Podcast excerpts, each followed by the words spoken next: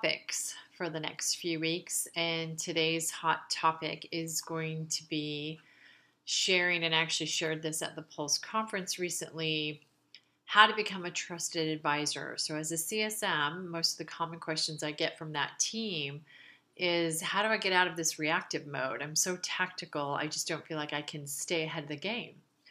So, I did um, spend um, my speaking session on the very specifics about how to make that transition from being very um, tactical to being a bit more like an advisor and getting the conversation to change to something a bit more strategic where you're really starting to understand your customer, their business, how they operate, what their top priorities, where are they going, so that maybe you could guide their um, understanding of how to take advantage of the roadmap you put in front of them so they can enable some of their own top initiatives to come to fruition as well as for them to be able to hit all of their top goals and objectives and targets for the year as well.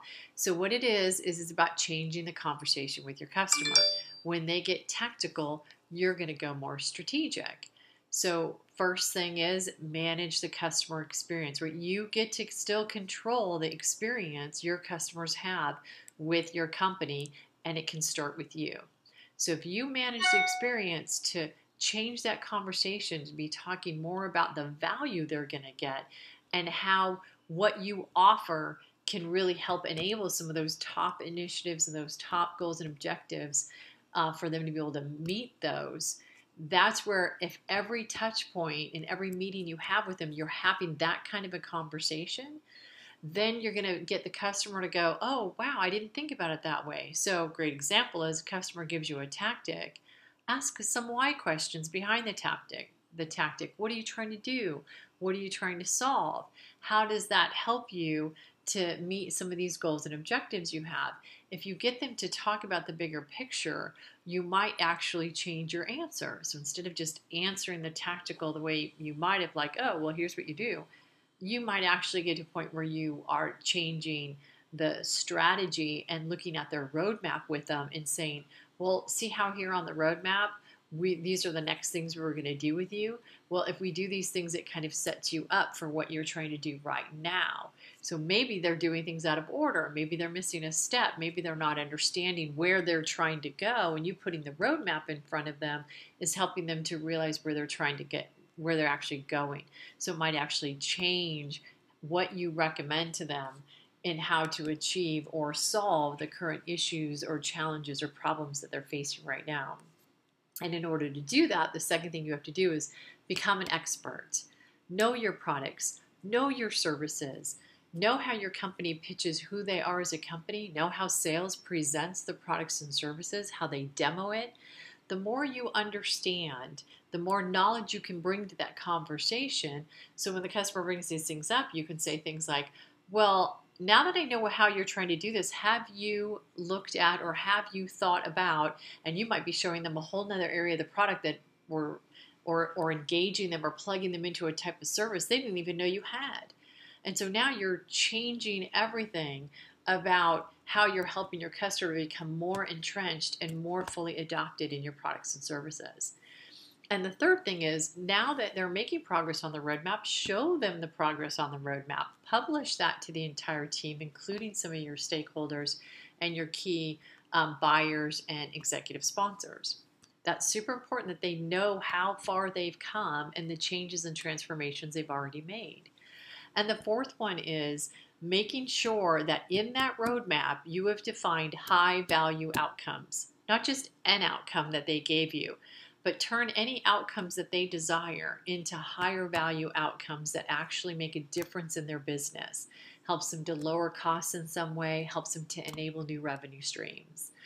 That over time, when you are delivering multiple high value outcomes, will turn into those hard ROIs that they're going to be able to tout and say, you know, we were able to save, you know, hundreds of thousands of dollars a year because you optimized my organization. So we actually didn't need to hire more people because we just got better at what we were doing. Or what you did actually enabled us to increase our sales for the year or to enable a new revenue stream altogether. Those are the things that then turn into hard ROI where they're saying, wow, you guys are paying for yourself and you're a great partner because you're helping my business. And the fifth thing is think about providing valuable information every time you talk to your customer. So before you get on a touch point with a customer, think about what the meaning of that is. And I talk about how you can set the meeting, set agendas, all of that. But make sure you are prepared and that every meeting becomes where you're giving them some kind of valuable information and something they didn't know before that starts to shift the relationship into they start looking you as an advisor, somebody they're going to call and say, hey, you know, we were thinking about making this change, or these are the things coming down. Just want to get your opinion, get your thoughts. You seem to have a lot of really good knowledge about, you know, our industry and our market, and maybe you can be helpful in helping us to see how you guys can help us through this transition. Now they're coming to you for advice. And basically, what you want with every touch point is the feeling that you are guiding them to be more innovative, to be more mature, because there's also maturity that has to happen in most of these organizations. And it's eh, helping them to stay competitive. And they're going to start to see that. Now they're going to start to see you as a true advisor. And some of the things, the last two things we're going to talk about, one of them is super important, which is don't, the best way to get out of reactive mode and get into proactive mode is to every time a customer has a tactical question, an issue, make sure you plug them into all the products and services that are available to them, which means starting to teach them how to self help. So if you don't have a self help center, build one. The best, you know, almost all of us as you grow into thousands of customers need to create that high touch capability anyway. But it's not just about creating a high tech touch, it's about creating really good, valuable content that allows them to self help.